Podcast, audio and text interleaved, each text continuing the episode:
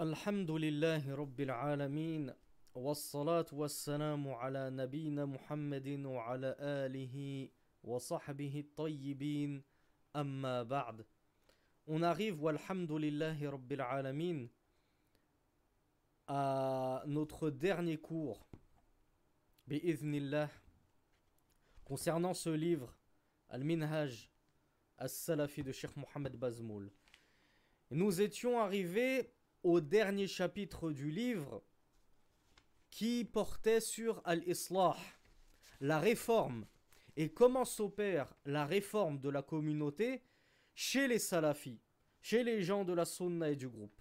Et nous avons dit, nous avons dit nous avons vu que cette réforme s'opérait en plusieurs points, et nous avons détaillé le premier point, qui est le plus fondamental, bien évidemment, c'est le fait que la réforme chez les salih et chez les salafis de manière générale, elle débute par l'enseignement du tawhid. Elle débute par l'enseignement de ibadatullah. Comment est-ce qu'on adore Allah? Et quelle est l'adoration la plus importante et la plus fondamentale de toutes? C'est bien évidemment le tawhid. Adorer Allah en proclamant son unicité et en mettant ceci en pratique dans notre vie de tous les jours.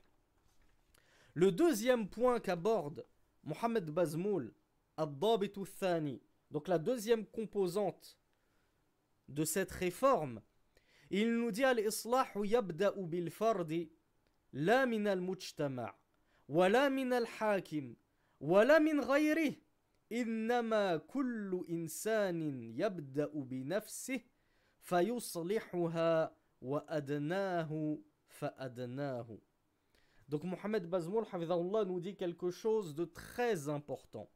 Il nous dit que la réforme commence à l'échelle individuelle. C'est-à-dire que la réforme commence d'abord par toi-même.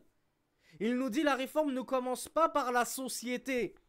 On n'essaye pas de lancer une réforme de la société d'un seul coup.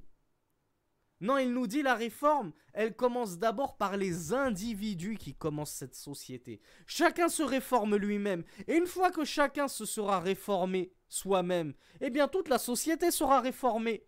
Mais vouloir réformer toute une société, tout un pays, toute une nation, toute une ethnie, toute une communauté d'un coup, c'est impossible.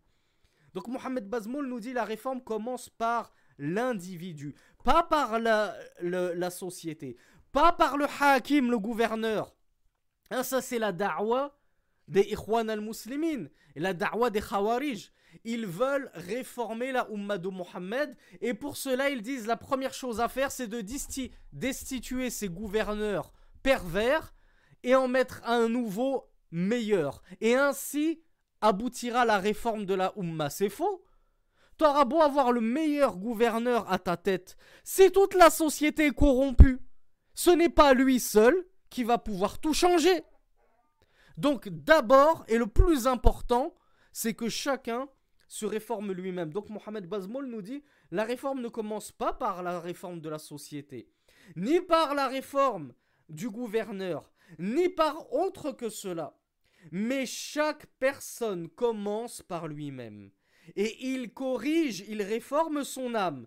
Puis le plus proche, puis le plus proche. C'est-à-dire qu'une fois que tu t'es réformé, ensuite tu vas réformer la personne qui est la plus proche de toi. Ça peut être ta femme, ça peut être ton frère, ça peut être ta soeur, ça peut être ton père, ça peut être ta mère, ça peut être ton grand-père, ça peut être ta grand-mère, ça peut être ton oncle, ça peut être ta tante, ça peut être ton neveu, ça peut être ta nièce, ça peut être tes enfants, ça peut être ton voisin. D'abord, tu commences par toi. Et avant de commencer à chercher, à, à, à, vouloir avoir un bon gouverneur, commence déjà à avoir une bonne femme. Commence déjà par t'occuper de ta femme. Et corrige-la. Corriger de, corriger, ce que je veux dire par là, c'est réforme-la. Non pas corrige-la dans le sens de bala, non. Pareil, tu te plains de ton gouverneur, mais tes enfants vendent de la drogue au pied de l'immeuble. Ta fille, elle a 18 ans, elle ne porte toujours pas le hijab. Et tous les problèmes de la Ummah et de la société, à t'écouter et à t'entendre, c'est uniquement de la faute du, du gouverneur. Mais Harry, tu n'arrives même pas à réformer tes propres enfants. Tu n'arrives même pas à réformer ta femme, pour ne pas dire te réformer toi-même. Et tu voudrais que le gouverneur parvienne à réformer toute la Ummah, toute la communauté? C'est un non-sens absolu. Voilà pourquoi l'imam Al-Albani, n'avait de cesse d'appeler à ce leitmotiv qui est At-Tarbiya wa Tasfiya. On éduque les gens. On purifie cette umma du shirk, des bid'ah. Et une fois que tous les individus composant cette umma se seront réformés, auront compris ce que c'est que le véritable tawhid, se seront débarrassés de toutes ces innovations qui se sont adjointes à l'islam et à la sunna, eh bien là vous verrez qu'on aura une société saine. Et notre gouverneur finira par lui-même être saint, car le gouverneur est-il issu d'autre que de nos propres entrailles? Les gouverneurs sont-ils autre chose que les enfants de nos ancêtres? Le futur gouverneur, le futur roi de tel pays, le futur président de tel pays, ce n'est rien d'autre qu'un fils. Il n'est pas né du néant, il est bien né et sorti d'une ventre d'une maman. Si cette maman avait fait son travail correctement, si ce papa avait fait son travail correctement d'éducation et de purification à tarbiya wa tasfiya, leur fils aurait été bi'idhnillah salih globalement et en généralité. Bien sûr, généralité ne veut pas dire que c'est euh, garanti de, de, façon absolue. Car quel meilleur murabbi, quel meilleur éducateur qu'un messager d'Allah? Et pourtant, Nour, qui était un messager d'Allah, et qui a forcément éduqué ses enfants de la meilleure manière dans la foi, eh bien son fils est mort dans la mécréance. Donc il ne faut pas penser que forcément, parce que tu as donné une bonne éducation à ton, à ton enfant, forcément, à 100%, de manière certaine, indubitable et péremptoire, ton enfant sera un pieux. Non, pas forcément. Il y a de grandes chances, oui. Il y a de grandes probabilités. là, oui, ça deviendra un pieux si tu lui as donné une éducation pieuse. Mais ce n'est pas infaillible. Parfois, l'enfant peut dévier par le qadar d'Allah subhanahu wa ta'ala, par la destinée d'Allah azza wa Donc, Cheikh Mohamed Bazmoul nous dit Allah subhanahu wa ta'ala yaqul إن الله لا يغير ما بقوم حتى يغيروا ما بأنفسهم وإذا أراد الله بقوم سوءا فلا مرد له وما لهم من دونه من وال Allah Azza wa Jal nous dit dans la sourate Ar-Ra'd, le tonnerre, verset numéro 11, certes Allah ne change pas un peuple tant qu'ils n'ont pas changé ce qu'il y a en eux-mêmes.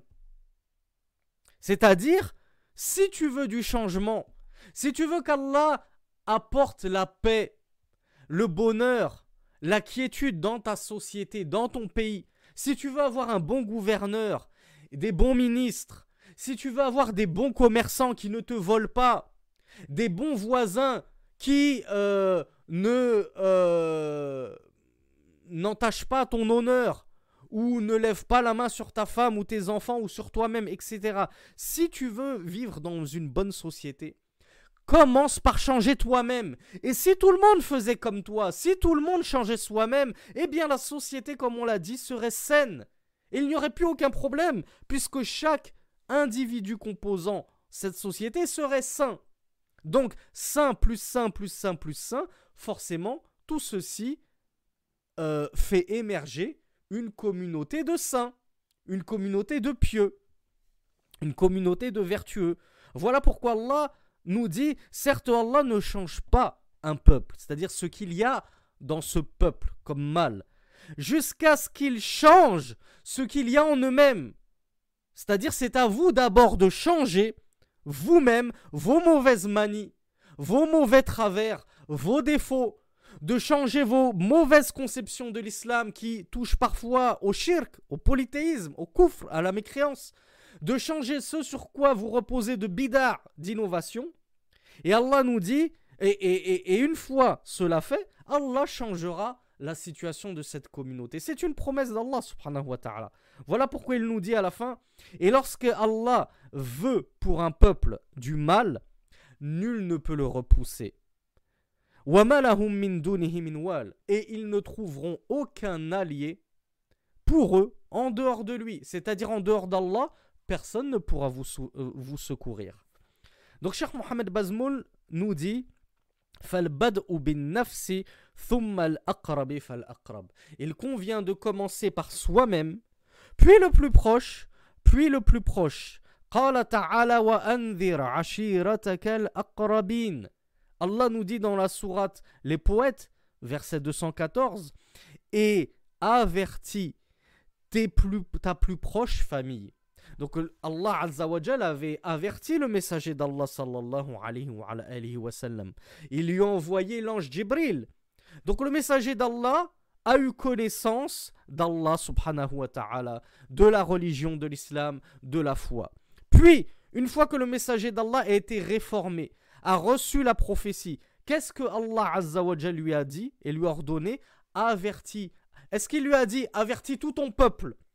Avertit toute la Mecque, avertit même toute la péninsule arabique, avertit l'univers tout entier, va avertir les djinns. Non La première chose, les premiers qu'Allah lui a demandé d'avertir, ce sont sa plus proche famille. Avertis d'abord ta femme, avertis tes enfants d'abord, avertis tes oncles. C'est ça c'est eux en priorité à qui tu dois adresser le message de l'islam, à qui tu dois adresser le bon conseil. Et ainsi s'opère la réforme. On se réforme soi-même, puis sa famille, son entourage le plus proche, puis l'entourage le plus éloigné, et ainsi de suite. Et si chacun faisait ainsi, la société serait rectifiée, réformée.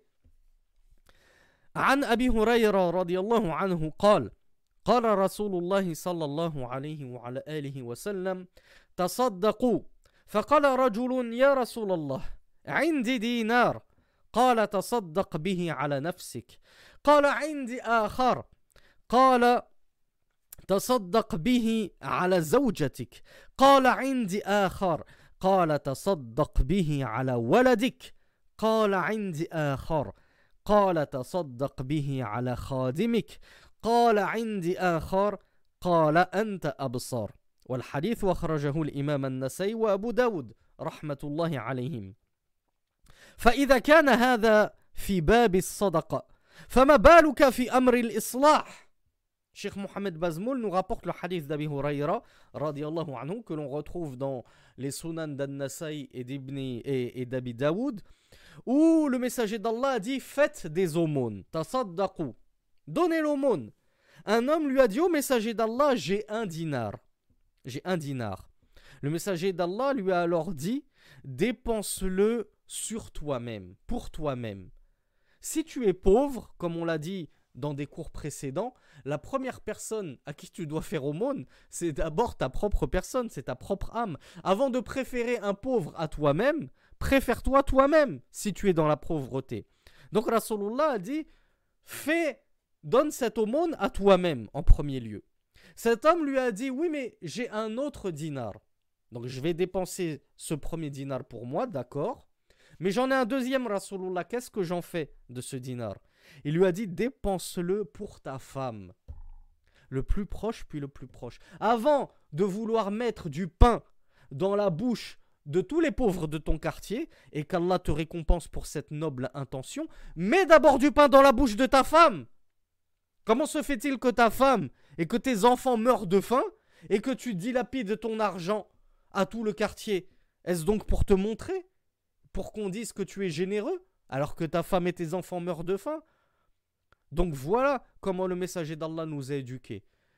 Fais-toi miséricorde à toi-même d'abord, puis fais aumône à ta femme avant de penser aux femmes des autres. Cet homme-là lui a dit Mais j'ai encore un dinar. Rasulullah lui a dit dépense-le pour ton enfant.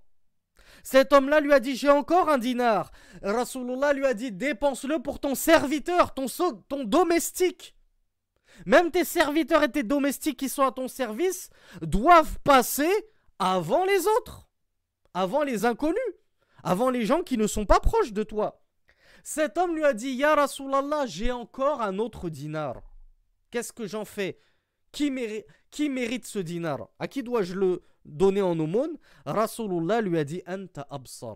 C'est-à-dire, tu es plus clairvoyant que moi dans cette affaire.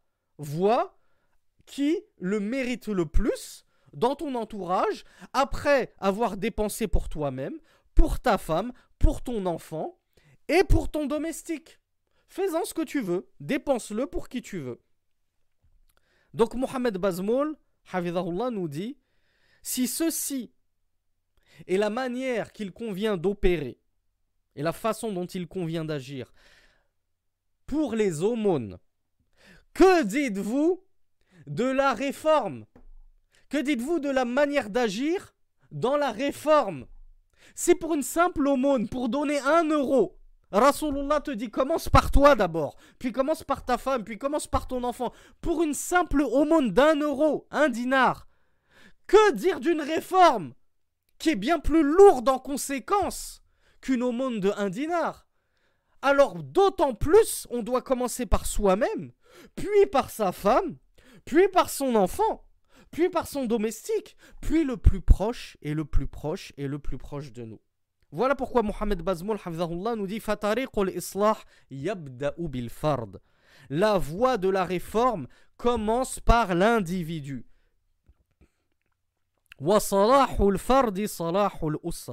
Et la réforme de l'individu amènera à la réforme de la famille. Et la réforme de la famille amènera à la réforme du quartier.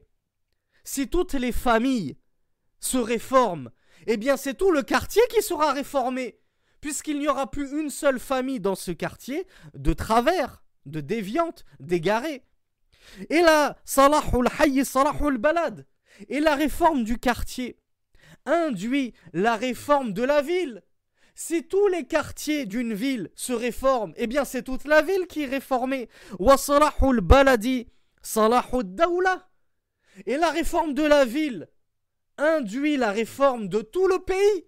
Si toutes les villes se réforment, c'est tout le pays qui est réformé. Et la réforme du pays induit la réforme de la umma, de la communauté. Si tous les pays du monde entier, ou au moins du monde musulman, étaient réformés, eh bien toute la umma par extension serait réformée. C'est d'une logique implacable. Et si la communauté de l'islam était réformée, cela amènerait indubitablement à la réforme de la planète tout entière. Même les, mêmes, non-musulmans pourraient être réformés par le biais de la réforme de notre communauté. En prenant exemple sur nous. Falbad ou bin nafsi asas. Cheikh Mohamed Bazmoul nous dit commencer par soi-même, c'est la base. Troisième point de la réforme. La science avant la parole et l'acte. وقد بوب البخاري رحمة الله عليه في صحيحه في كتاب العلم باب العلم قبل القول والعمل. لقول الله سبحانه وتعالى فاعلم أنه لا إله إلا الله. فبدأ بالعلم وأن العلماء هم ورثة الأنبياء. ورثوا العلم. Man Alors je traduis, puis, je lis la suite des propos. L'imam al-Bukhari a chapitré dans son authentique, son recueil authentique de hadith, au niveau du chapitre de Al-Ilm, la science, il a donné pour titre au chapitre, Bab, chapitre, Al-Ilm qabla al-qawli wal-amal, la science avant la parole et l'acte. Et l'imam Bukhari nous dit ceci en vertu de la parole d'Allah fa'alam illallah. Sache donc qu'il n'y a d'autre Dieu qu'Allah, comme dans Surat Muhammad, verset 19. Donc Bukhari nous dit, fabada abil ilm, Allah a commencé par la science. Il a dit sache qu'il n'y a d'autre Dieu qu'Allah. Sache-le, connais-le. Sache-le, ça veut dire tu dois avoir la science de ceci. Tu dois avoir la science qu'il n'y a d'autre Dieu qu'Allah. Tu dois savoir ce qu'implique la ilaha illallah, il n'y a d'autre Dieu qu'Allah. Alors, je le redis une énième fois, bien que je l'ai déjà, ça fait cinq ans au moins que je l'explique, je pense, mais à chaque fois, il y a des frères et des sœurs qui ne comprennent pas euh, pourquoi je traduis la ilaha illallah par il n'y a d'autre Dieu qu'Allah. Parce que ces, frères et, et ces sœurs, ils veulent bien faire, ils ont étudié le tawhid. Donc ils sont tout contents d'avoir compris le sens de la ilaha la signification de la ilaha alors qu'ils ne l'avaient pas compris jadis, au préalable. Et donc, ils commettent tristement un excès de zèle, et ils sont un peu trop zélés là-dessus, dans cette définition de la shahada, de l'attestation de foi, et ils veulent imposer ils ne le font pas méchamment, ils le font juste par ignorance et par excès de zèle. Donc voilà pourquoi je ne m'énerve pas contre eux. Je le rappelle à chaque fois, à chaque fois, mais euh, quand ça devient toutes les semaines, quand à chaque fois que j'écris une publication que dans un cours je dis il n'y a d'autre Dieu qu'Allah, on vient me dire Harry, tu t'es trompé, euh, c'est une mauvaise traduction. Au bout d'un moment, ça devient lourd. Mais on patiente. on patiente comme on va le voir, Inch'Allah. On patiente parce que ces gens-là ne font pas partie des gens des passions qui viennent te casser la tête par simple suivi des passions. Ils le font juste, comme on l'a dit, par ignorance. Il y a une grande différence entre traduire et expliquer. Traduire la ilaha illallah, traduire il y a cette parole-là, c'est la traduction exacte, c'est il n'y a d'autre Dieu qu'Allah. Pourquoi? Parce que dans la ilaha illallah, effectivement, il y a un haf Comment on appelle le haf en français Ça s'appelle une ellipse. Et tout l'art de la traduction et tout le brio du traducteur réside en sa capacité de transposer avec brio justement et avec habileté les figures de style du texte source vers le texte cible. Et le Coran est un miracle de langue. Et même la shahada, l'attestation de foi, en elle-même, c'est un miracle de langue. Elle a une profondeur en arabe incroyable. Parce que Allah Azza nous dit il n'y a d'autre Dieu qu'Allah. On pourrait objecter Comment ça, il n'y a d'autre Dieu qu'Allah? Ça veut dire il n'y a d'autres dieux existants, présents, si ce n'est Allah, mais c'est faux. Dans chaque euh, kanisa, comment on appelle ça Dans chaque cathédrale, dans chaque église, il y a bien des dieux. Qu'est-ce qu'un dieu? Un dieu, c'est une divinité. Qu'est-ce qu'une divinité? C'est tout être adoré. Kullu ma'boud. Kullu ma'boud fahuwa ilah. Un dieu, c'est synonyme d'une divinité. Et une divinité, sa définition, c'est tout ce qui est adoré. Que ce soit un arbre, que ce soit une pierre, que ce soit un prophète, que ce soit un ange, tout ce qui est adoré, ça devient un ilah. Donc Jésus, fils de Marie, est, est un ilah chez les chrétiens. Les chrétiens en ont fait un ilah, un dieu, une divinité. Pourquoi? Parce qu'ils l'ont adoré. La Vierge Marie elle-même, Mariam, elle-même, est devenue Ilahun Nasara. C'est devenu l'un des nombreux dieux des chrétiens. Pourquoi? Parce qu'ils l'ont adoré. Les hindouistes ont des ilahs euh, animales. euh, les vaches, ils prennent les vaches pour des déesses. Donc ils ont pris des vaches, des créatures d'Allah, des animaux, pour des divinités. Pourquoi? Parce qu'ils les adorent. Et pareil pour les arbres. Il y a des arbres qui sont des aliha, des dieux, parce que les animistes les adorent. Autour de la Kaaba, il y avait 360 aliha. Vous allez me dire, comment peux-tu prétendre que ce sont des divinités? Alors que la formule, l'attestation de foi, c'est la ilaha illallah. Il n'y a pas d'autre Dieu qu'Allah. Donc on ne peut pas dire que ces choses-là, ce sont des divinités. Mais c'est Allah Azzawajal lui-même qui les a qualifiées de divinités. Et dans un verset, Allah nous dit, ne vois-tu pas celui qui a pris pour divinité sa passion? Il a pris sa passion, ses penchants pour une divinité. Donc Allah a même nommé les passions de l'homme divinité. Pourquoi? Parce qu'on le répète et on revient dessus, une divinité c'est tout ce qui est adoré, suivi aveuglément en, dehors d'Allah ou avec Allah. Le messager d'Allah lui-même a qualifié les idoles euh, autour de la Kaaba de divinités, les divinités des polythéistes. Donc, on sait que la ilaha illallah, même en français, parce qu'il y en a qui objectent, oui, mais les Arabes, euh, ils comprenaient de manière euh, évidente et inhérente qu'il y avait une ellipse dans cette phrase. On leur dit, premièrement, oui, c'est vrai. Mais les Arabes de nos jours ne sont plus les Arabes du temps de Mohammed, sallallahu.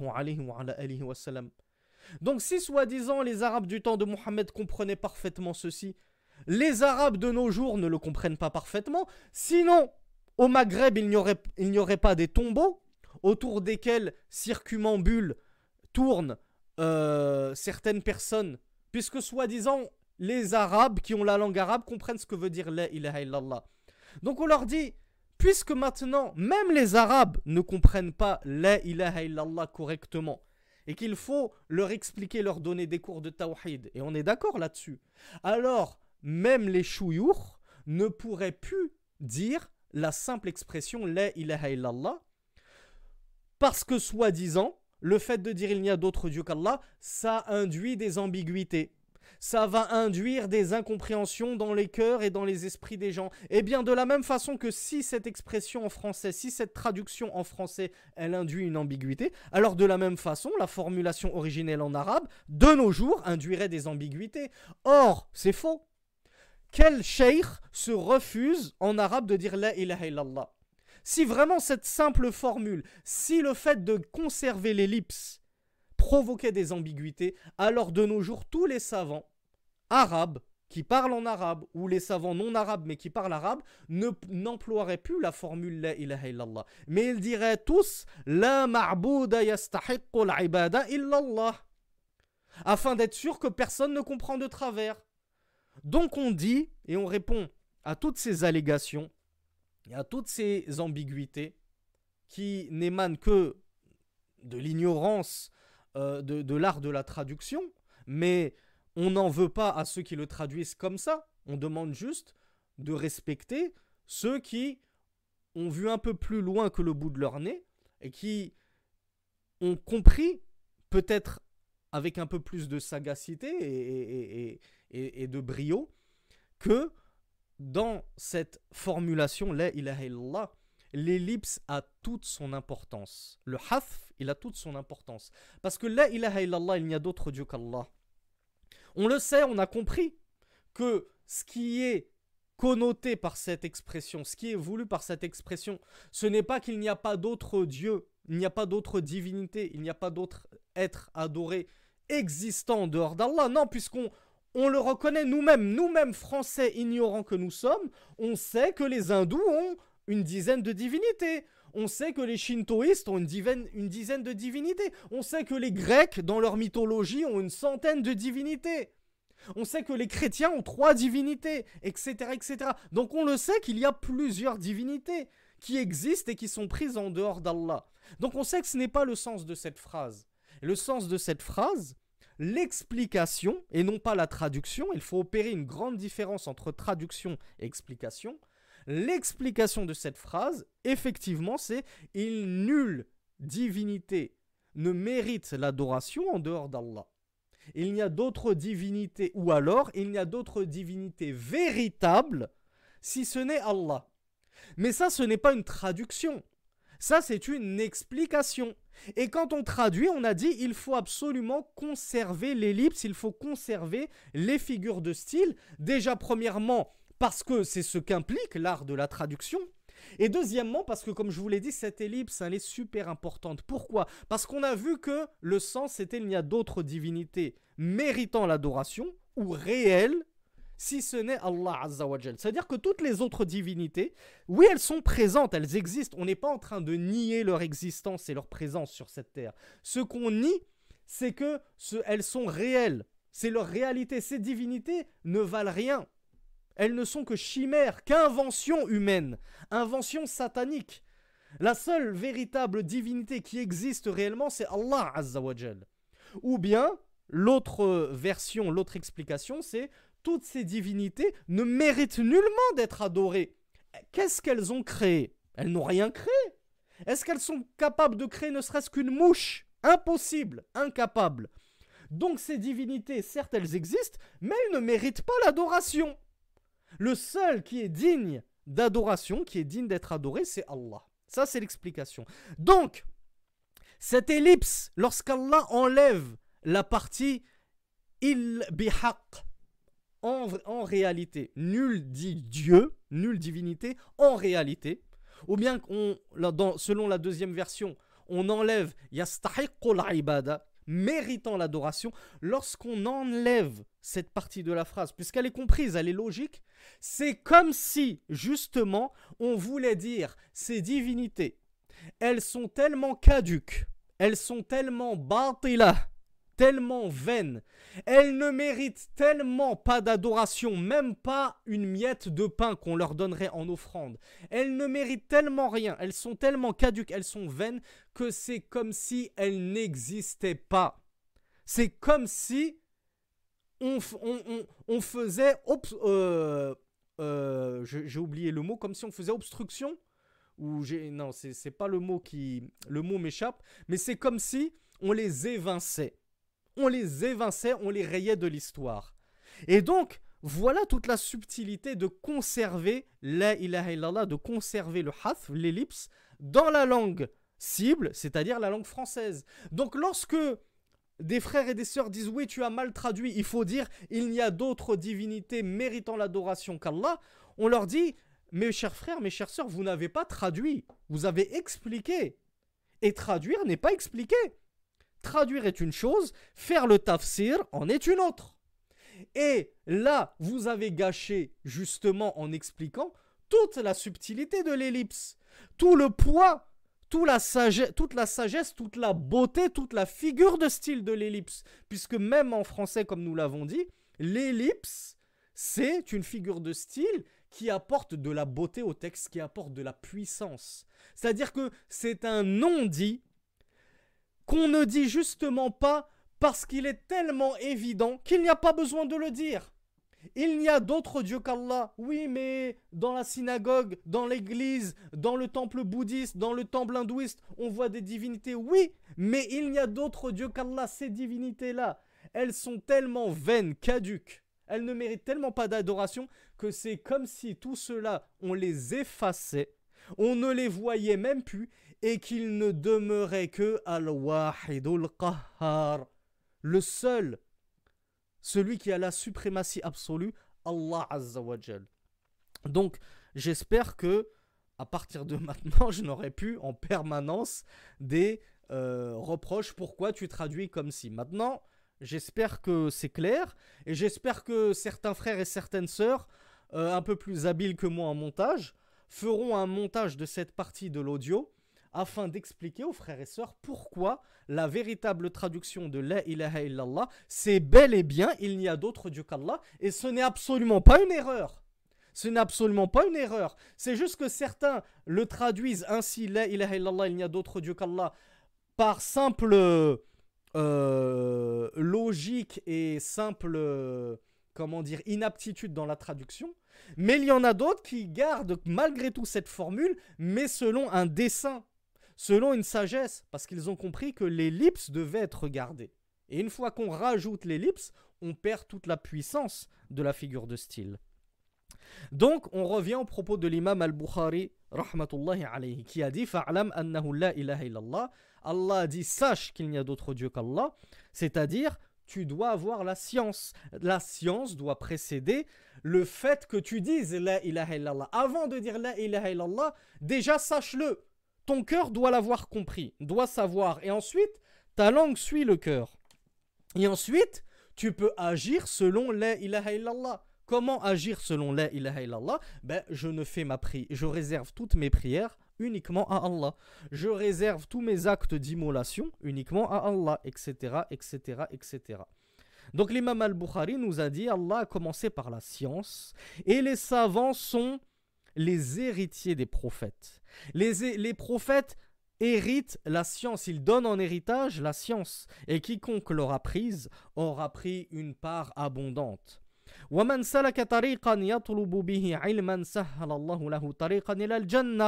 Et comme on l'a vu dans les cours précédents, quiconque emprunte un chemin par lequel il cherche une science, et là ce qui est voulu c'est la science bénéfique, la science islamique, Allah lui facilitera pour cela un chemin vers le paradis.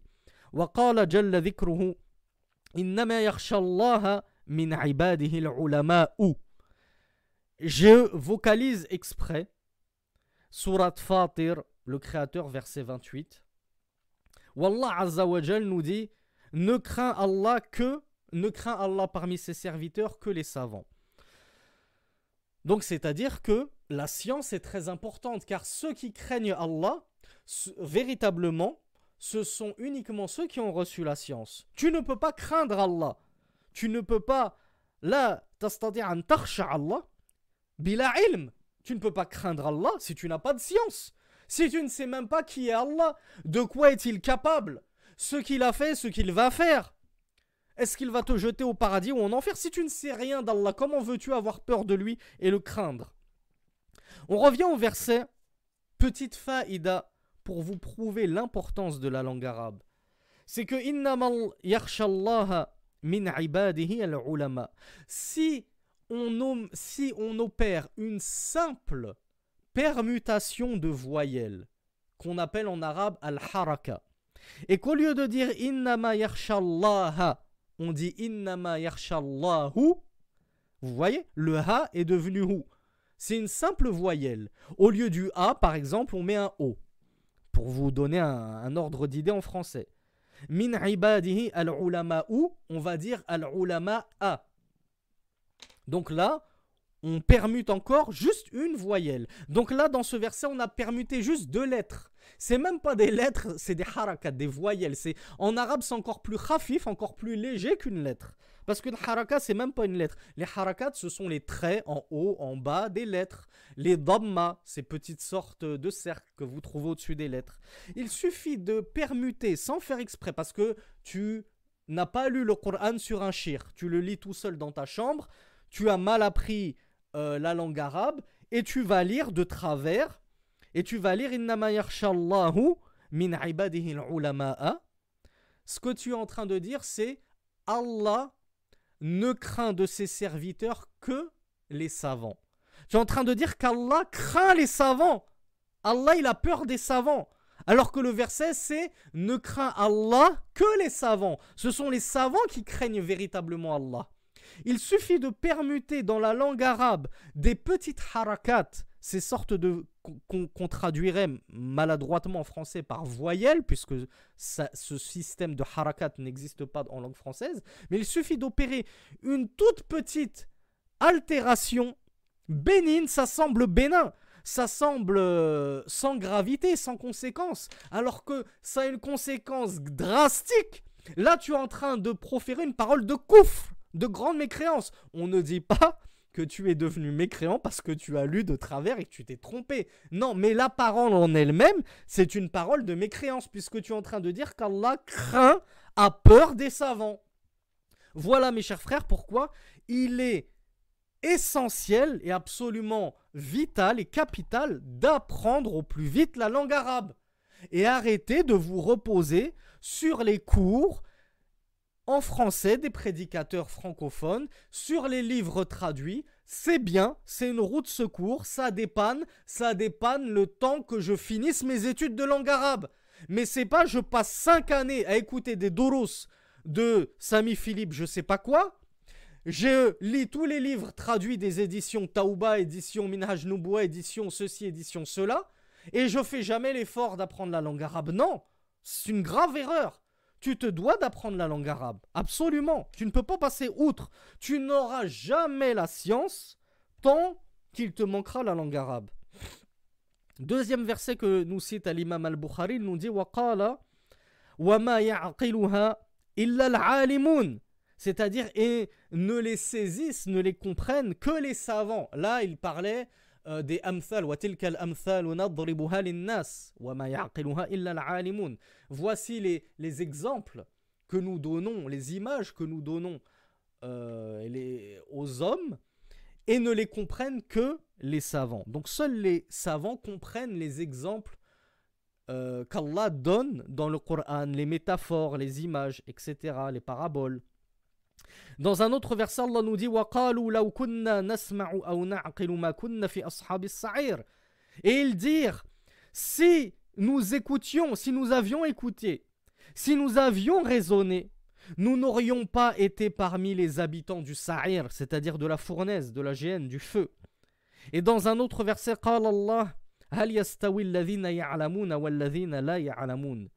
Est-ce que ceux qui savent sont-ils égaux au même pied d'égalité que ceux qui ne savent pas donc, à plusieurs reprises, Allah subhanahu wa ta'ala fait les éloges de ceux qui savent. Il fait les éloges des savants, de ceux qui apprennent la science. Et certes, les savants ne sont pas comparables aux ignorants. C'est logique, c'est évident. وقال النبي صلى الله عليه وعلى آله وسلم من يرد الله به خيرا يفقهه في الدين وقال إنما العلم بالتعلم le messager d'Allah, sallallahu alayhi wa, alayhi wa sallam, a dit Quiconque Allah lui veut du bien, il l'instruit dans la religion. C'est-à-dire, il lui donne le fiqh dans la religion. Et qu'est-ce que le fiqh? Déjà, à la base, vous allez me dire, le fiqh, c'est euh, ben, apprendre la salat, la zakat, euh, le pèlerinage, euh, les jugements du, du, mariage, du divorce, tout ça. comme Al-Akhdari, comme Al-Umda, Sharh, Umdatul Fiqh, etc. Non, ce qui est voulu par Al-Fiqh, dans la langue arabe, c'est la compréhension pointue. Donc Allah te donne la compréhension pointue de la religion, pas juste le fiqh. Le fiqh, c'est les œuvres, la prière, l'aumône, tout ça. Mais il faut aussi avoir du fiqh dans la aqidah. Il faut aussi la comprendre, cette aqidah.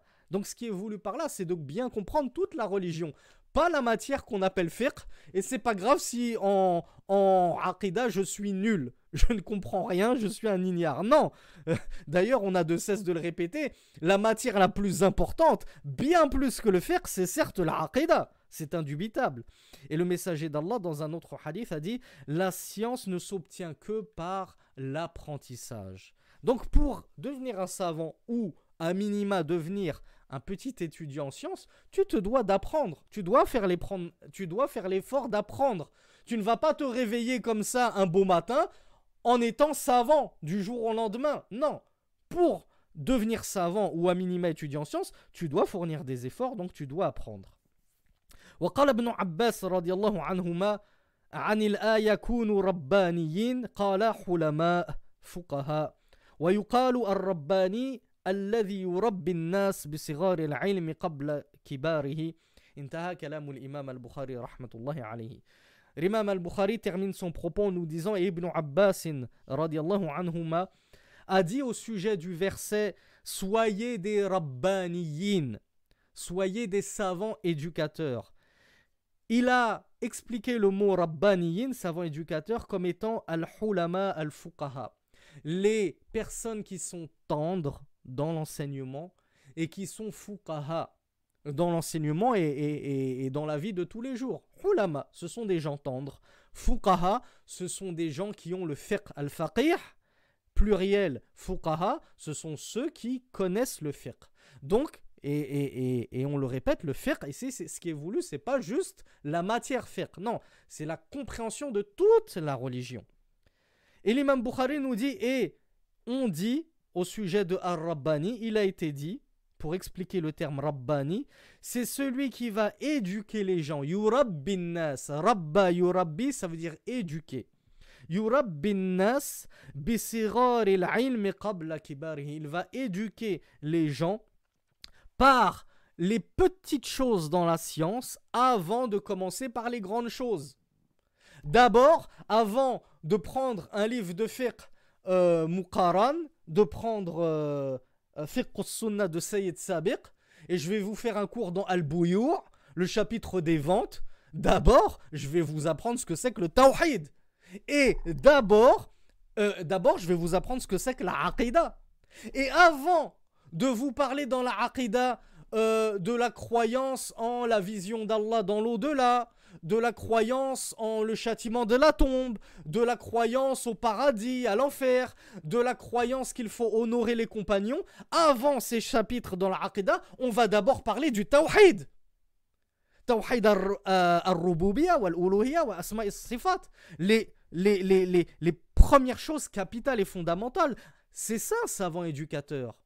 c'est un savant qui va t'éduquer en douceur petit à petit.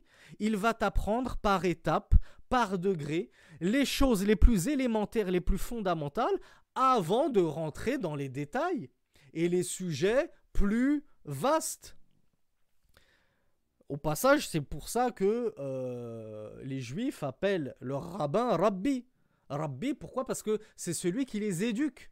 C'est l'imam, entre guillemets, leur imam qui les éduque, leur rabbin qui les éduque. Ça vient de là le terme Rabbi, Rabbani. Euh, pas Rabbi, hein. Rabbi ça veut dire Seigneur, Rabbani plutôt. Mohamed Bazmoul, nous dit La religion, elle repose sur deux fondements.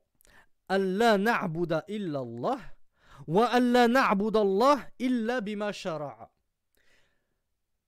Ces deux fondements, ce sont les deux composantes de la double attestation de foi. Cheikh Bazmoul, Cheikh Bazmoul nous dit la religion repose sur deux fondements de n'adorer qu'Allah Azzawajal, premier fondement. Deuxième fondement, de ne l'adorer que selon ce qu'il a légiféré. Est-ce que ça ne vous rappelle rien Pour les plus intelligents d'entre vous, tout de suite, ça, ça fait. Il y a un déclic dans votre esprit. Ça fait tic. On se dit, ah oui, Allah na'buda illallah, qu'on adore qu'Allah, ben c'est la première partie de la shahada. Ashhadu an la ilaha illallah. J'atteste qu'il n'y a d'autre Dieu qu'Allah. Le frère vient de nous expliquer ce que ça veut dire, j'atteste qu'il n'y a d'autre Dieu qu'Allah, j'atteste qu'il n'y a d'autre Dieu qu'Allah, c'est la traduction. Mais qu'est-ce qu'elle veut dire? Quel est son tafsir, son explication, son sens? Ça veut dire il n'y a d'autres divinités méritant l'adoration. Et une divinité, c'est quoi? C'est tout être adoré, pris en adoration.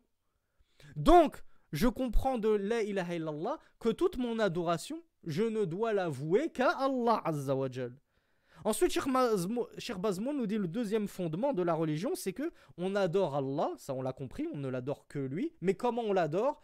Uniquement selon ce qu'il nous a prescrit.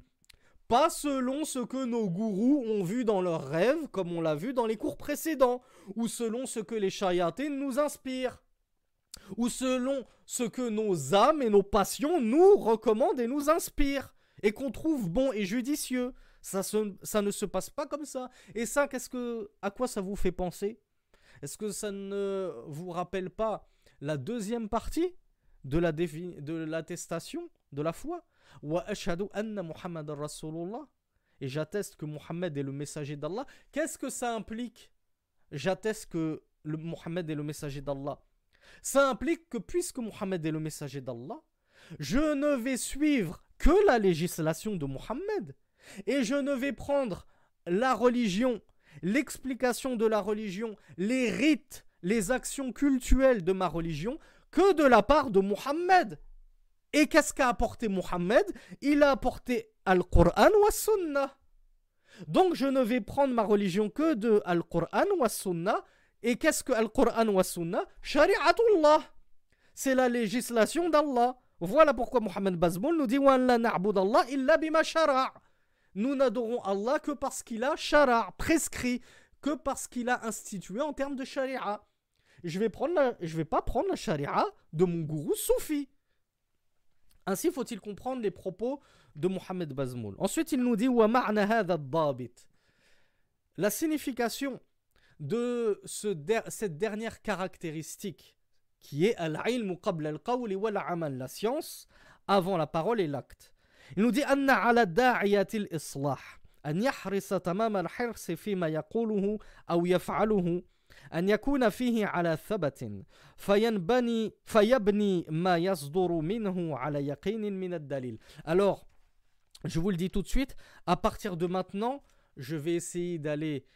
euh, très vite, déjà parce que ça fait déjà quasiment 50 minutes de cours et que j'aimerais finir le livre durant ce cours. Et parce que là, Cheikh Mohamed Bazmoul s'adresse plus aux Tullab ilm, futurs prédicateurs. S'adresse plus aux étudiants en sciences, futurs prédicateurs. Bien sûr, parmi ce qu'on va lire, ça va, il y aura des parties qui s'adresseront à tout le monde. Comment faire da'wah, comment appeler à Allah? Tout le monde a besoin. On doit faire da'wah à notre femme, à nos enfants. En tout premier lieu, on doit se faire da'wah soi-même. On doit faire da'wah à nos parents. Nous, les salafis, nous qui avons reçu l'insigne honneur et l'insigne grâce d'Allah, d'avoir compris correctement le minhaj, la voix d'Allah subhanahu wa ta'ala, nous devons ensuite la propager, chacun à son échelle et chacun selon son niveau de science, sans outrepasser son niveau. Mais on va aller vite parce que ça concerne principalement les tulab al-ilm, mais quand même vous en tirerez bi'idhnillah une faïda, un profit, même si vous n'êtes pas tulab al-ilm, car vous serez concerné à moindre échelle par ces propos-là. Donc Mohamed Bazmoul nous dit le sens de cette caractéristique de la réforme, qui est la science avant la parole et l'acte, c'est que celui qui va appeler à la réforme, celui qui va procéder à la réforme, Da'iyatul Islah, le prédicateur qui va appeler à la réforme, il convient qu'il s'astreigne le plus possible dans ce qu'il dit ou ce qu'il fait à se baser sur une preuve et un argument le prédicateur ne peut pas appeler selon l'ignorance, selon Avan, la pensée, l'opinion, le je pense que, il me semble que non. Dès que tu fais da'wa, ta da'wa elle doit être bâtie sur al-hujjah, al-bayyina, al-dalil, la preuve, l'argument. pour ça que Mohamed Bazmoul nous dit Yanbari an yakuna il doit reposer sur la preuve et l'argument. Et il va construire tout ce qui va sortir, tout ce qui va émaner de lui en termes de parole ou d'agissement selon la certitude du dalil, la certitude de la preuve. Si tu n'es pas certain dans ce que tu vas avancer en termes de parole ou d'acte dans ta da'wa, alors abstiens-toi de le dire et de le faire n'agis et ne parle que lorsque tu es sûr que tu es à la bayyina, que tu es sur une preuve émanant du Coran et de la Sunna. فلا يسلك مسلكا يزعم أنه طريق للإصلاح إلا وهو يعلم أنه مما شرعه الله تعالى فلا يخالف فيه السنة Il ne va pas emprunter un chemin, le prédicateur qui appelle à la réforme. Et ça peut être toi, mon frère. Ça peut être toi, ma soeur, à ta modeste échelle. Tu vas appeler ta famille à la réforme, à se réformer, à réformer leurs leur croyances, à réformer leurs pratiques religieuses. Eh bien, elle nous dit, tu ne dois pas emprunter un chemin prétendant que c'est un chemin de la réforme, si ce n'est après avoir su qu'Allah subhanahu wa ta'ala l'a légiféré ce chemin-là. Et que ce chemin-là que tu es en train d'emprunter ne contredit pas la sunna. Il nous dit فلا يقف على المنابر يتكلم على ولاة الأمور زاعما أن هذا إصلاح لأن هذا خلاف ما أمرنا به رسول الرسول Il nous dit la personne ne va pas se dresser sur le mimbar, monter sur le mimbar et commencer à parler contre les gouverneurs, contre les détenteurs de l'autorité, prétendant que ceci est réformé la communauté. Moi, je vais parler du prince Salman. Moi, je vais parler du roi du Maroc sur le mimbar. Et je dis, moi, je suis en train de réformer nos gouverneurs. Je suis en train de réformer ma umma. Je suis en train de pointer du doigt tous les défauts des gouverneurs. Cheikh Mohamed Mazmoul nous dit ceci n'est pas du tout de la réforme. Pourquoi? Car ceci est le contraire de ce que nous a ordonné le messager d'Allah sallallahu alayhi wa. Et on vous renvoie pour cela, je crois que c'était le troisième ou quatrième cours de cette playlist. عن عياض بن غنم عن رسول الله صلى الله عليه وعلى آله وسلم قال من أراد أن ينصح لذي سلطان فلا يبده علانية ولكن يأخذ بيده فيخلو به فإن قبل منه فذاك وإلا كان قد أدى عليه وإلا كان قد أدى الذي عليه. والحديث أخرجه الإمام أحمد. Le messager d'Allah sallallahu alayhi wa, sallam, dans un hadith rapporté dans le Mousnad de l'imam Ahmed, a dit Quiconque veut conseiller un détenteur du pouvoir, un détenteur de l'autorité, ton roi, ton président, un ministre, etc., etc., qu'il ne le fasse pas publiquement, alaniyatan.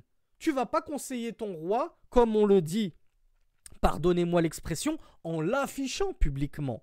Mais il nous dit, mais qu'il le prenne par la main et qu'il s'isole avec lui. Si il accepte de lui. C'est-à-dire que ce détenteur de l'autorité va accepter de toi le bon conseil que tu lui auras donné pour le réformer, pour l'amener à la réforme.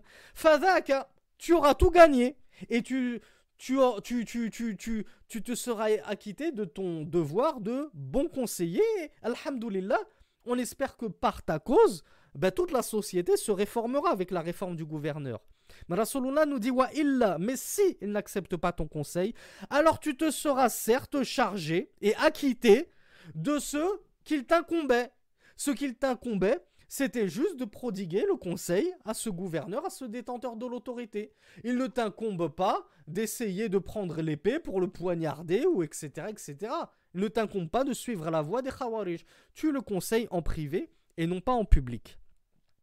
ولا يستعمل فيما يسعى إليه من الإصلاح طريق المظاهرات لأنه ليس من سنة الرسول ولا من سنة السلف الصالح وهكذا لا يقول ولا يعمل إلا بعلم فالعلم قبل القول والعمل Et donc, Cheikh Bazmoul conclut en nous disant et qu'il n'emprunte pas dans ce à quoi il appelle de réforme la voie des manifestations.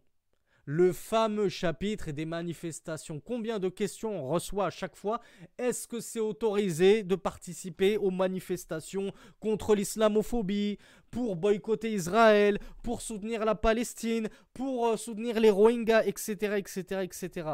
Cheikh Bazmoul nous dit Les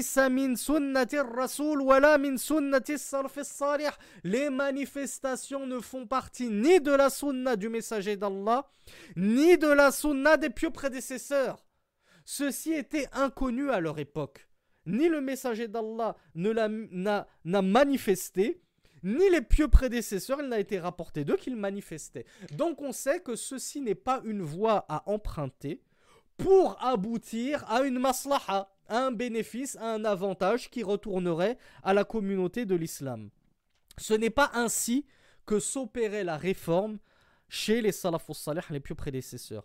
Je fais une toute petite pause parce qu'on a terminé le troisième, la troisième caractéristique est al-ilm qabla al-qawli wal-amal. Il convient d'acquérir la science avant d'œuvrer pour euh, vous faire un petit cadeau. Euh, ce n'est pas grand-chose, mais j'espère que ça pourra bénéficier à certains d'entre vous.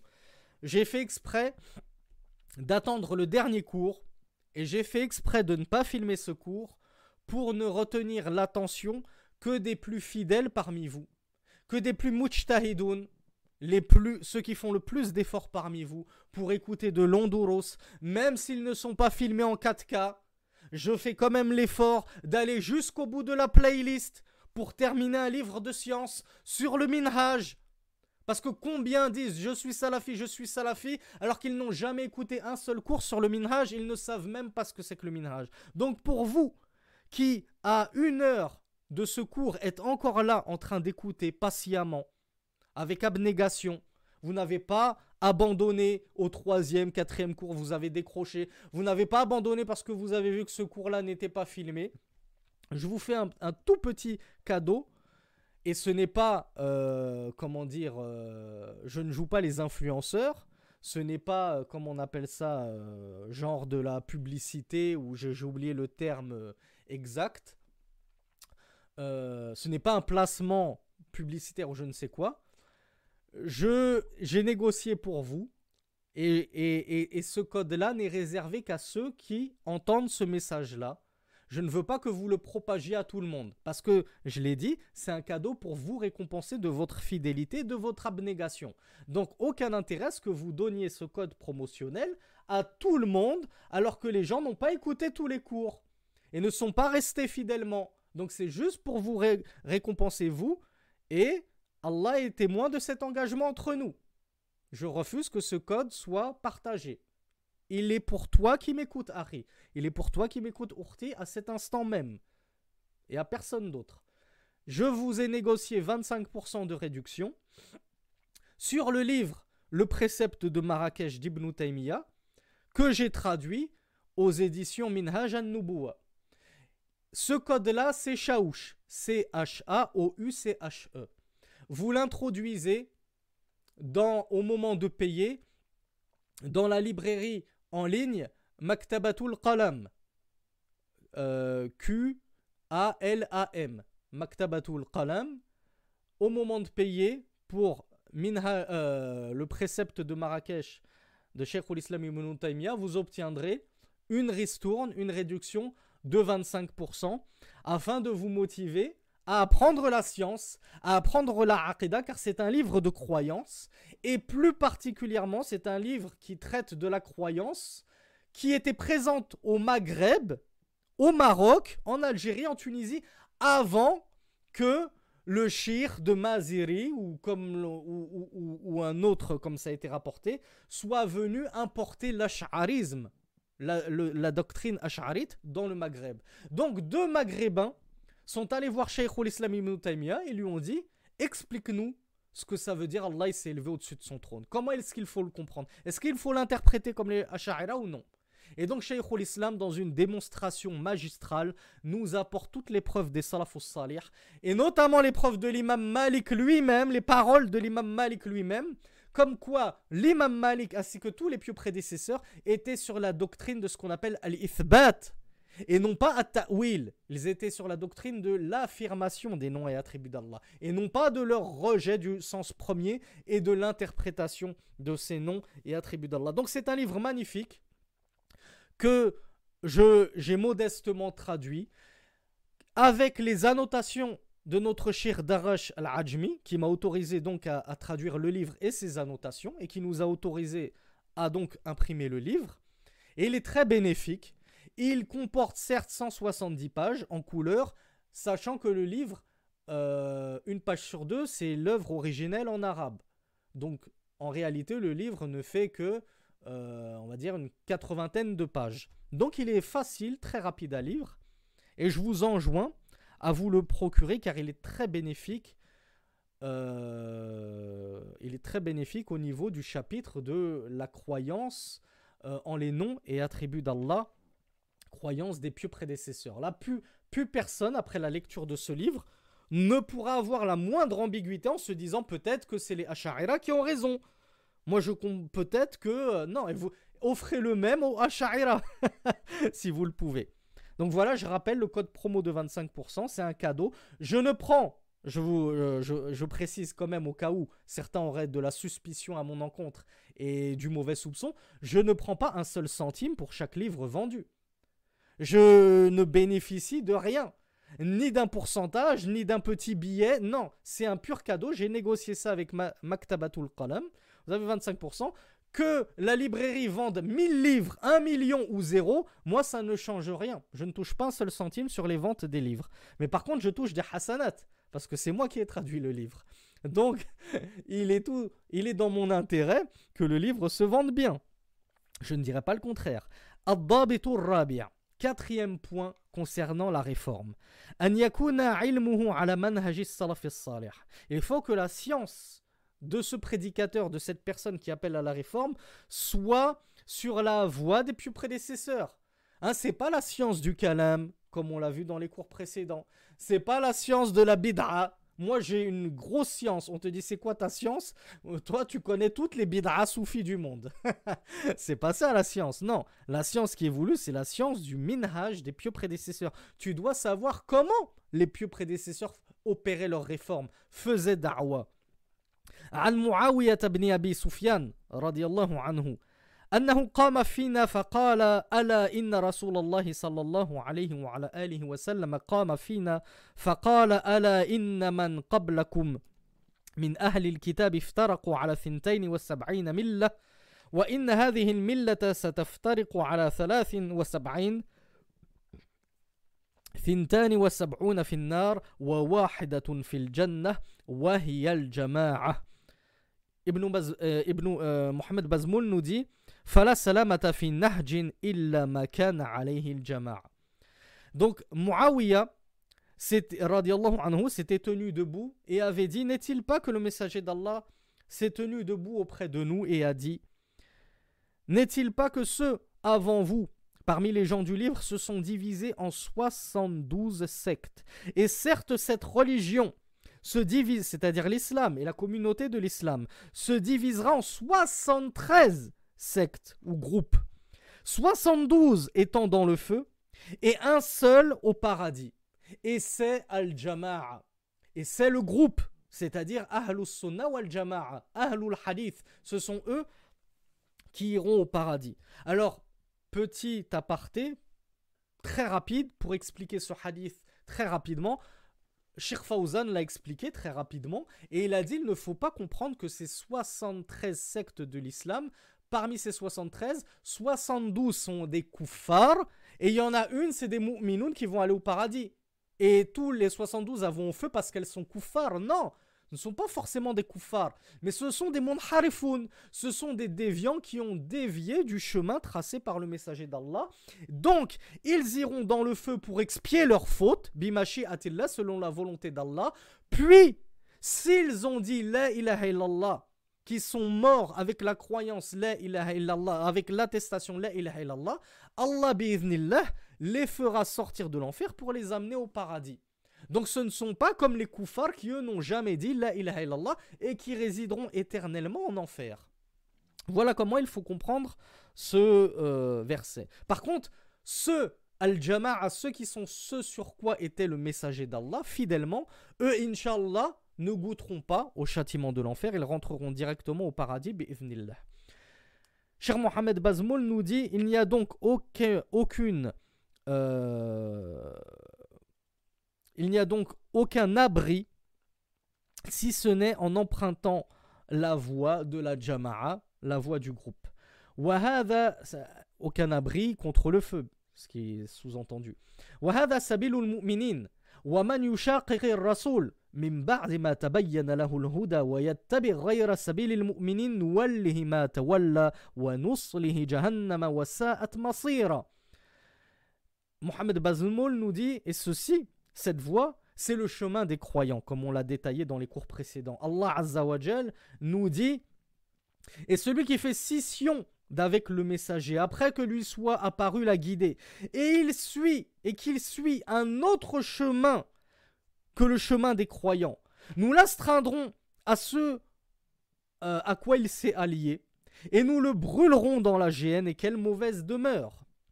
Faman arad al-ilm فليلزم سبيل المؤمنين حتى لا يسلك مسالك أصحاب الفرقة والاختلاف من الفرق المخالفة لما كان عليه الرسول وأصحابه رضوان الله عليهم Celui qui souhaite la science, celui qui veut la science, qu'il s'accroche au chemin des croyants, afin qu'il n'emprunte pas les chemins de ceux qui ont fait scission, de ceux qui ont, ceux qui ont divergé parmi les diverses sectes qui se sont éloignées de ceux sur et qui ont contredit et se sont opposés à ce sur quoi était le messager d'Allah et les compagnons. C'est-à-dire, n'empruntez pas le chemin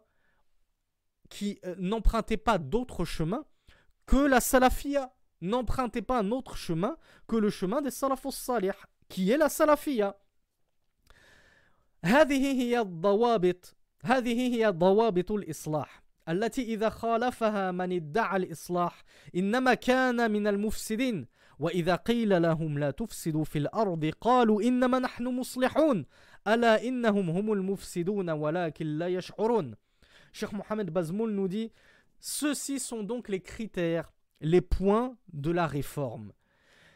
Celui qui va diverger de ces critères-là, de ces points de réforme-là, tout en prétendant appeler à la réforme, ne fera en réalité pas partie des réformateurs, mais il fera partie des moufsidoun. Il fera partie des corrupteurs. Et il nous cite le verset d'Allah. Et lorsqu'on leur dit La tufsidu fil ard, ne, provoquez pas la corruption sur terre. Ils disent Nous ne sommes que des réformateurs. Nous ne sommes que des réformateurs. N'est-il pas que ce sont des corrupteurs, mais ils ne s'en rendent même pas compte? Surat Baqarah, la vache, verset numéro 12. Et enfin, on termine avec Abdabitul Khamis, le dernier critère, le dernier point de réforme. An yatahalla fi da'watihi bi sifatin بينتها الآيات القرآنية والأحاديث النبوية والآثار السلفية min ذلك Donc le cinquième critère qu'il convient d'adopter dans la réforme pour celui qui appelle à la réforme, c'est qu'il se part, c'est-à-dire qu'il s'orne dans sa da'wa de certaines qualités, de certaines caractéristiques, que les versets coraniques ont décrit et explicité, de même que les propos prophétiques, ainsi que les propos des salafus salih. Parmi ces caractéristiques qu'il convient que, en premier lieu, le prédicateur, l'étudiant en sciences adopte, s'orne et se part, mais comme je vous l'ai dit, à moindre échelle, ça vous est tout autant destiné lorsque vous essayez de réformer vos familles, vos parents, vos enfants, vos épouses ou vos époux. Dit قول الله سبحانه وتعالى قل هذه سبيلي أدعو إلى الله على بصيرة أنا ومن اتبعني وسبحان الله وما أنا من المشركين dit ceci est mon chemin j'appelle à Allah avec clairvoyance ala basiratin ça veut dire avec clairvoyance et avec preuve J'appelle pas à Allah avec ignorance sans preuve. Non, j'appelle à Allah avec clairvoyance. Qu'est-ce que ça veut dire? Ça veut dire qu'avant d'appeler Allah, j'ai étudié al-ilm al wal-amal. La science précède la parole et l'acte. Avant de parler de réforme, avant d'agir en, en essayant de réformer quelqu'un, je dois avoir appris. Je dois connaître ma religion avant d'appeler à cette religion. Donc j'invite à Allah avec clairvoyance, moi, et tous ceux qui me suivent, et quiconque me suive, nous dit le messager d'Allah sallallahu alayhi wa, sallam. Ou c'est Allah qui dit au messager d'Allah, dis ceci, j'invite, ceci est mon chemin, j'appelle à Allah avec clairvoyance, moi, ainsi que tous ceux qui me suivent. Donc si tu prétends suivre le messager d'Allah, tu dois appeler à Allah avec clairvoyance. Non pas avec ignorance comme le font tristement un tant, tant de prédicateurs, tant de youtubeurs, tant de Snapchatters, TikTok, TikTokers, etc., etc. Subhanallah, purifié soit Allah de toute imperfection. Wama ana minal mushrikin et je ne fais certes pas partie des associateurs. Wa qawluhu tabaraka wa ta'ala ud'u ila sabili rabbika bil hikmati wal maw'izati al hasana wajadilhum billati hiya ahsan. Inna rabbaka huwa a'lamu biman dhalla an sabilihi wa huwa a'lamu bil muhtadin. Allah Azza wa Jal dit dans la sourate An-Nahl, les abeilles 125, verset 125, invite au chemin de ton Seigneur, c'est-à-dire appelle au chemin de ton Seigneur avec al-hikma, c'est-à-dire avec sagesse. Wal hasana est une belle exhortation. Tu dois appeler avec sagesse, le contraire de l'ignorance et de la bêtise, et avec une belle exhortation. Non pas avec rudesse, rigueur, une mauvaise exhortation. Et débat avec eux, entretiens-toi avec eux de la meilleure des manières. Non pas de la pire des manières, avec rudesse, avec rigueur, avec grossièreté et vulgarité, comme le fait un certain prédicateur tristement bien connu sur YouTube. Certes, ton Seigneur est parfaitement connaisseur de ceux qui se sont égarés de son chemin. Et il est très parfaitement connaisseur des bien guidés, de ceux qui, ont, de ceux qui sont bien guidés.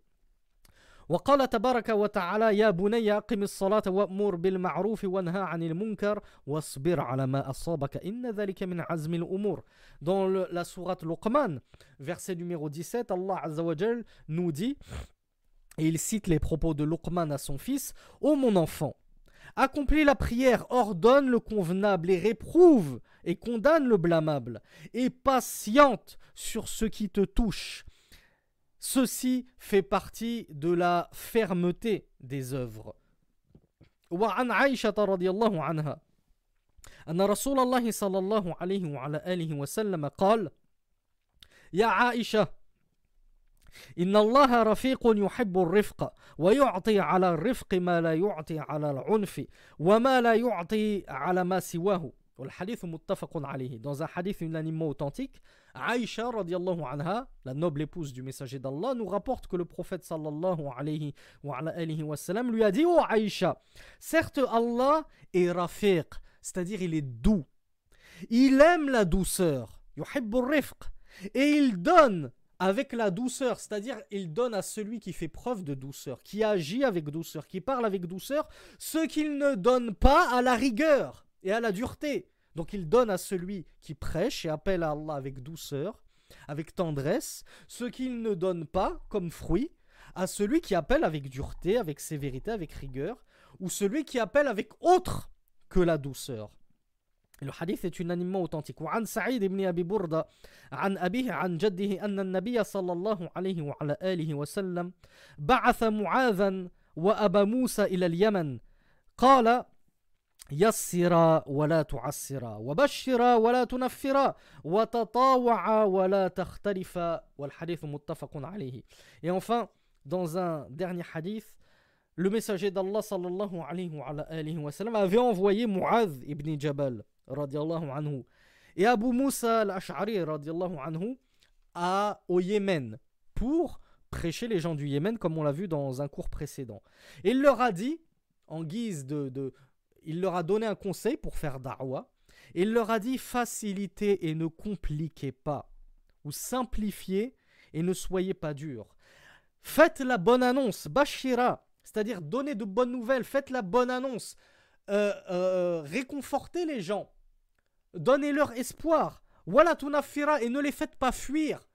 Ne, faites pas que des mauvaises annonces. Ne tenez pas des propos qui font peur aux gens et qui vont les faire fuir de l'islam mais plutôt faites-leur de bonnes nouvelles, de bonnes annonces afin qu'ils se rapprochent de l'islam, qu'ils aient envie de se convertir à l'islam.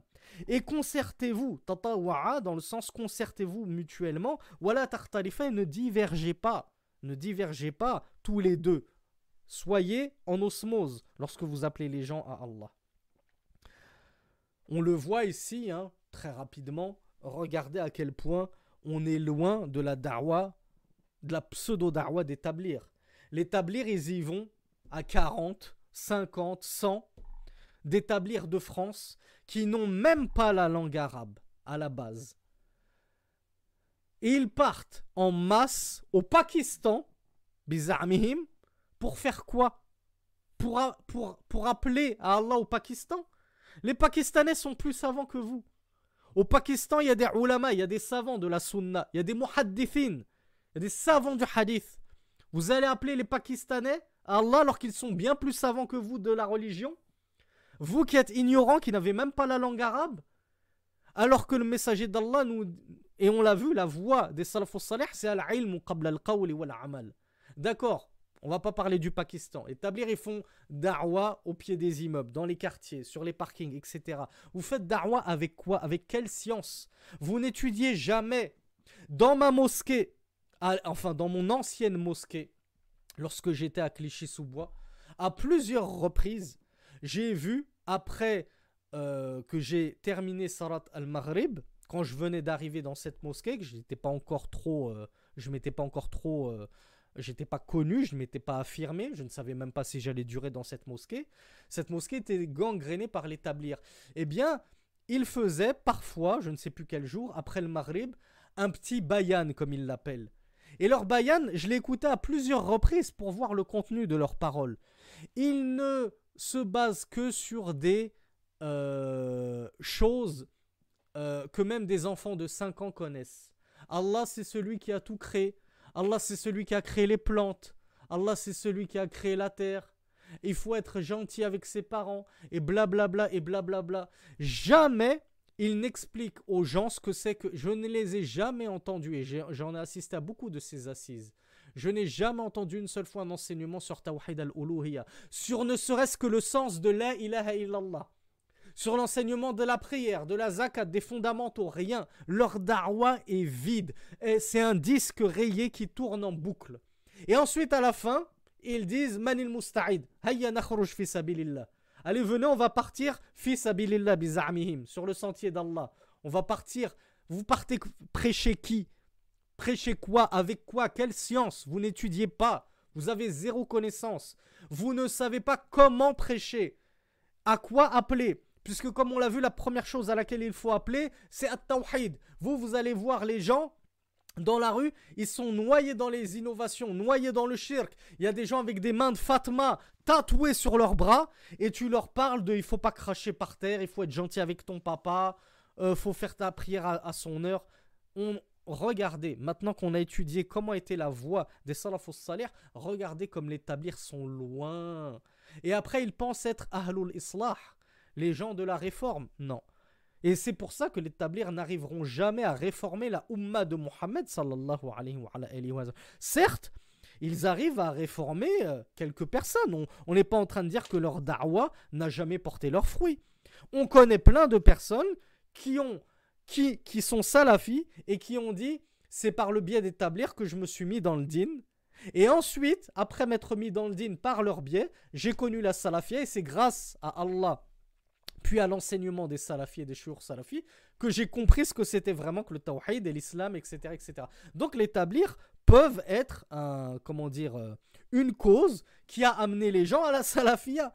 Mais est-ce qu'ils parviendront, avec leur chemin, avec leur programme, avec leur façon de faire, à réformer toute la Ummah Ben non. Parce que l'établir, ça fait déjà quoi? Une centaine d'années qu'ils existent.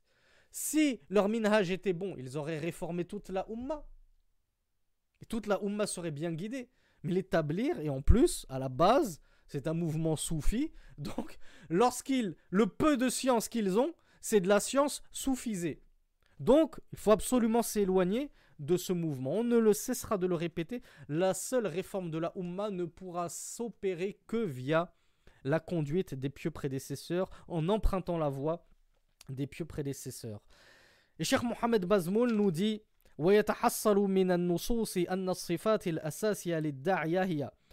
il apparaît de tous ces textes que nous venons d'énumérer que les caractéristiques primordiales de celui qui appelle à Allah, le prédicateur, sont-elles Sont ainsi.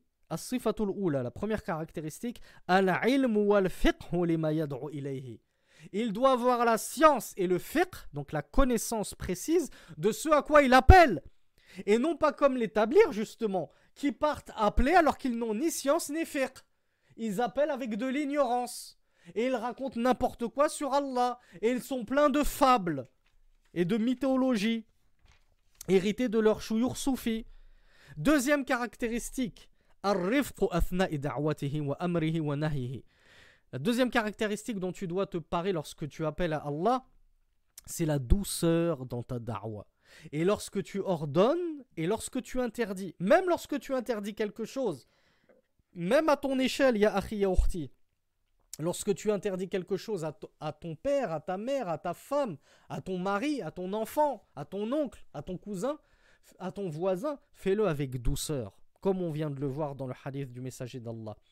Wallahu yaqulu an rasulihi fabima rahmatin min Allah linta lahum walau kunta faddan ghalidha alqalbi lanfaddu min hawlik فاعف عنهم واستغفر لهم وشاورهم في الأمر فإذا عزمت فتوكل على الله إن الله يحب المتوكلين Cheikh Mohamed Bazmoul nous dit Allah a dit à son messager sallallahu alayhi wa, alayhi wa sallam c'est par une miséricorde de la part d'Allah que tu as été tendre envers eux Et si tu étais quelqu'un de rustre, de dur, de grossier, le, cœur dur et rustre, ils, auraient fui de ton environnement. C'est-à-dire, ils t'auraient fui. Pardonne donc, pardonne-leur. Demande pardon pour eux. Et concerte-les dans l'affaire. C'est-à-dire dans les choses, dans les affaires. Et lorsque tu décides d'une chose, alors remets-toi-en à Allah. Et certes, Allah aime ceux qui s'en remettent, c'est-à-dire qui s'en remettent à lui. la troisième caractéristique, al-hilmu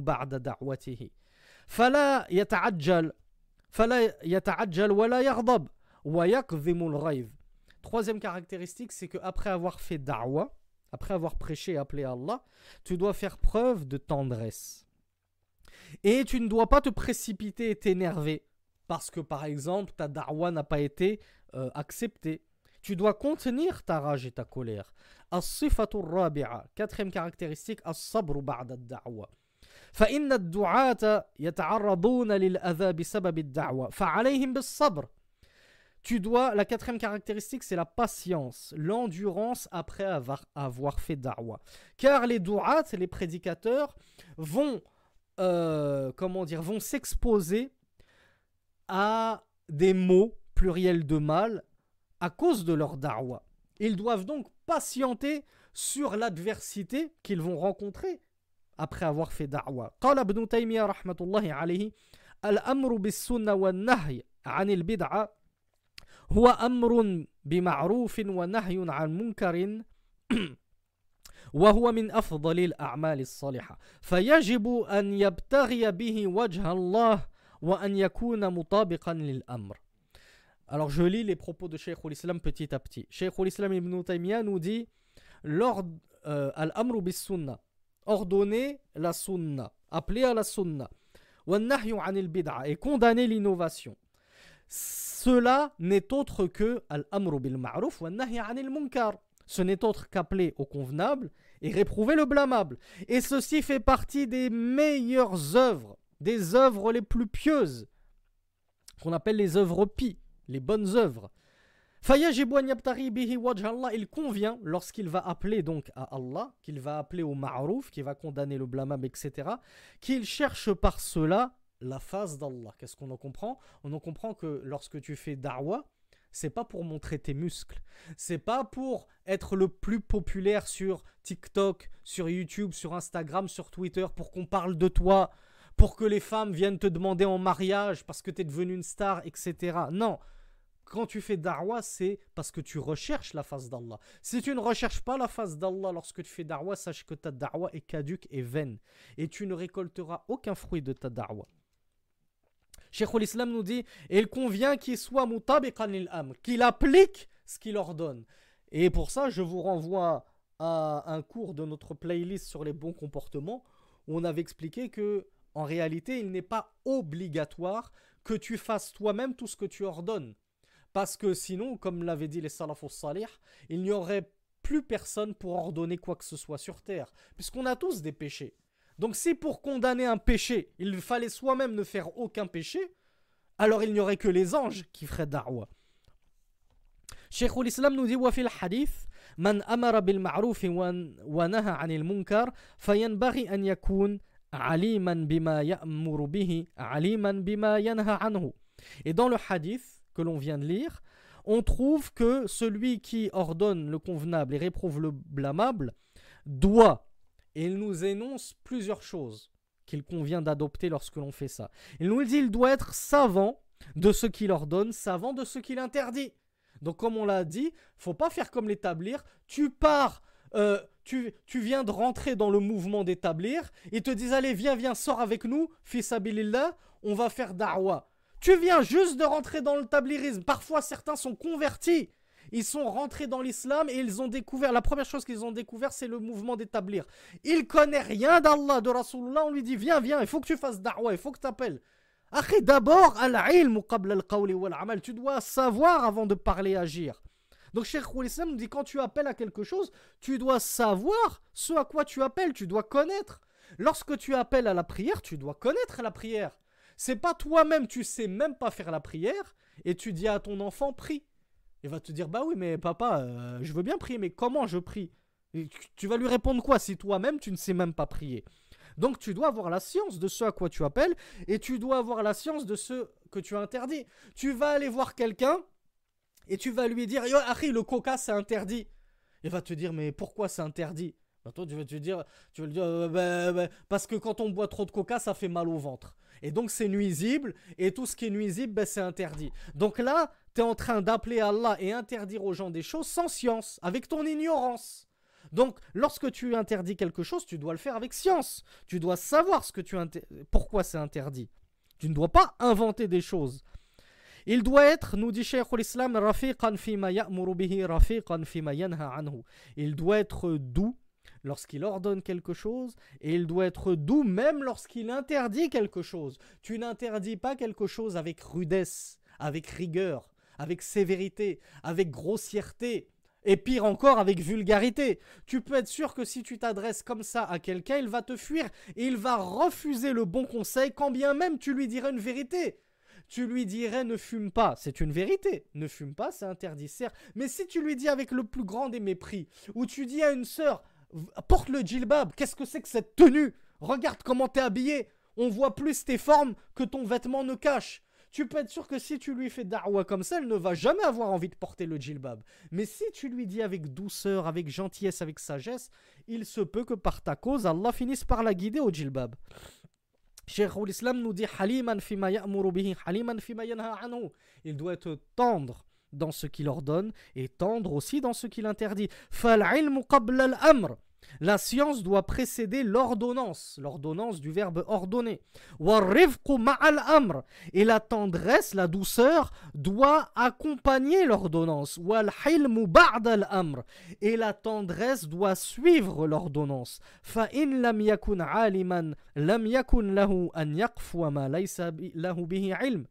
Et s'il n'est pas savant, qu'est-ce qu'il doit faire? Il fait quand même darwa, comme l'établir? Non.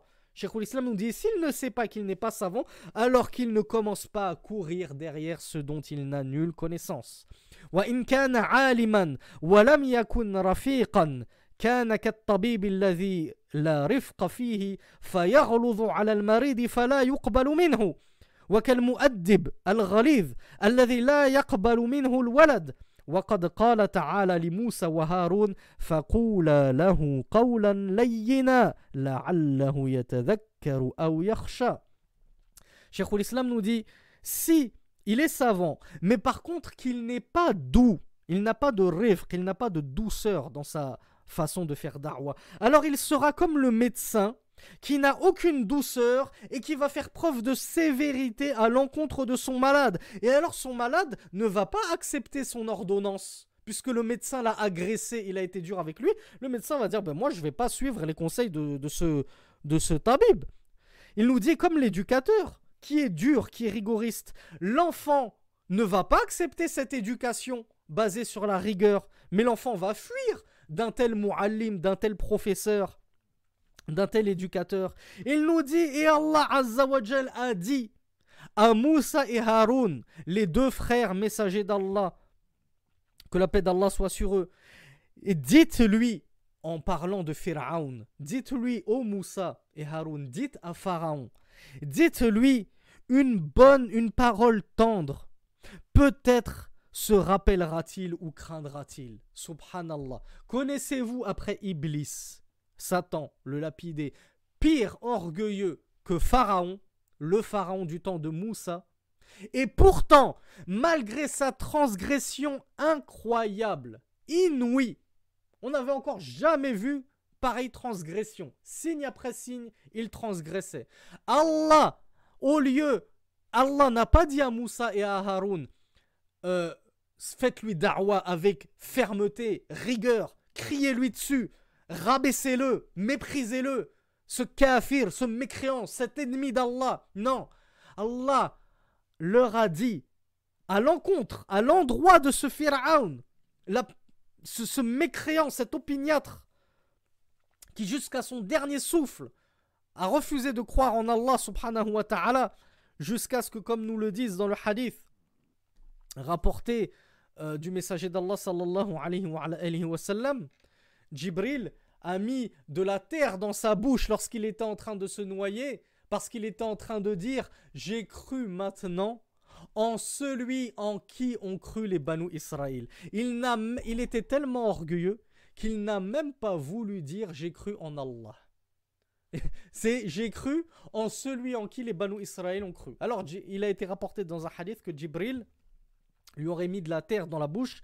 Allahu a'lam Allah est plus savant de l'authenticité de ce hadith, si c'est une israéliyat ou pas. Ne le prenez pas pour argent comptant. Quoi qu'il en soit, à cette personne-là, Allah leur a dit dites-lui des propos tendres, des propos doux. À Pharaon, toi tu vas t'adresser à ton frère Phillah, à ta soeur Phillah, à ton père, à ta mère, à ton épouse, à ton enfant, et tu vas lui parler avec rigueur, fermeté, avec sévérité, subhanallah.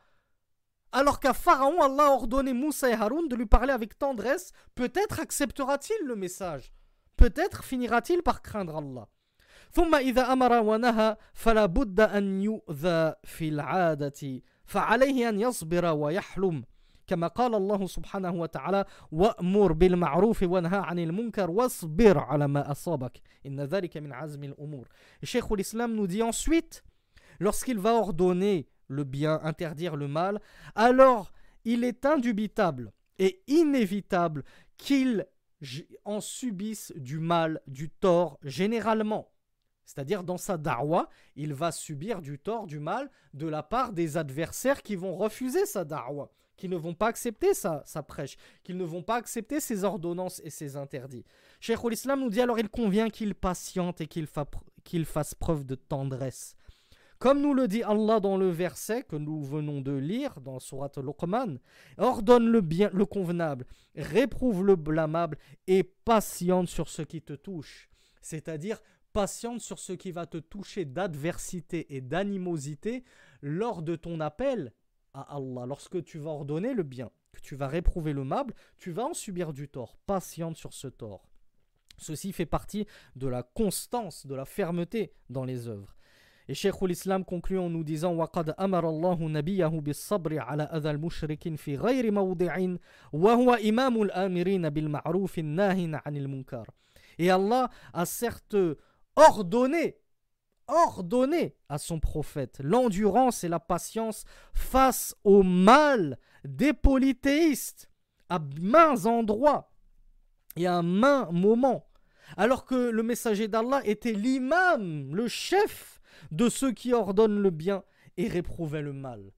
Donc Allah lui a, enjoint, lui a enjoint plusieurs reprises à patienter contre le mal des polythéistes. وقال رحمة الله عليه يعني ابن تيمية والرفق سبيل الأمر بالمعروف والنهي عن المنكر ولهذا قيل ليكن أمرك بالمعروف بالمعروف ونهيك عن المنكر غير منكر Et enfin, l'imam Ibn Taymiyyah nous dit la douceur est le chemin et la voie de l'ordonnance du bien et de la réprobation du blâmable. Et c'est pour ça qu'il a été dit que tes ordonnances, c'est-à-dire que tes ordres du convenable, lorsque tu ordonnes le convenable, soient faits eux-mêmes ces ordonnances-là, ces ordres que tu donnes, reposent eux-mêmes sur le convenable, soient faits eux-mêmes de façon convenable. Donc lorsque tu ordonnes le convenable, fais-le toi-même de façon convenable. Et que ta réprobation du blâmable ne soit pas blâmable. Lorsque tu condamnes un mal, lorsque tu condamnes une innovation, que tu condamnes le blâmable, ne le fais pas d'une façon condamnable, réprouvable et blâmable, mais fais-le de la meilleure des façons. Fin des propos de Sheikh al-Islam ibn Taymiyyah et fin des propos de Sheikh Mohammed Bazmoul, hafizahullah. Je conclus donc cette série de cours et cette playlist qui j'espère sera bénéfique par la permission d'Allah, par ce à quoi a conclu le Cheikh Mohammed Bazmoul, à savoir les salutations euh, ibrahimiques ou abrahamesques اللهم صل على محمد وعلى آل محمد كما صليت على إبراهيم وعلى آل إبراهيم إنك حميد مجيد. وبارك وبارك اللهم على محمد وعلى آل محمد كما باركت على إبراهيم وعلى آل إبراهيم إنك حميد مجيد. سبحانك اللهم وبحمدك أشهد أن لا إله إلا أنت أستغفرك وأتوب إليك. والحمد لله الذي بنعمته تتم الصالحات. والسلام عليكم ورحمة الله وبركاته.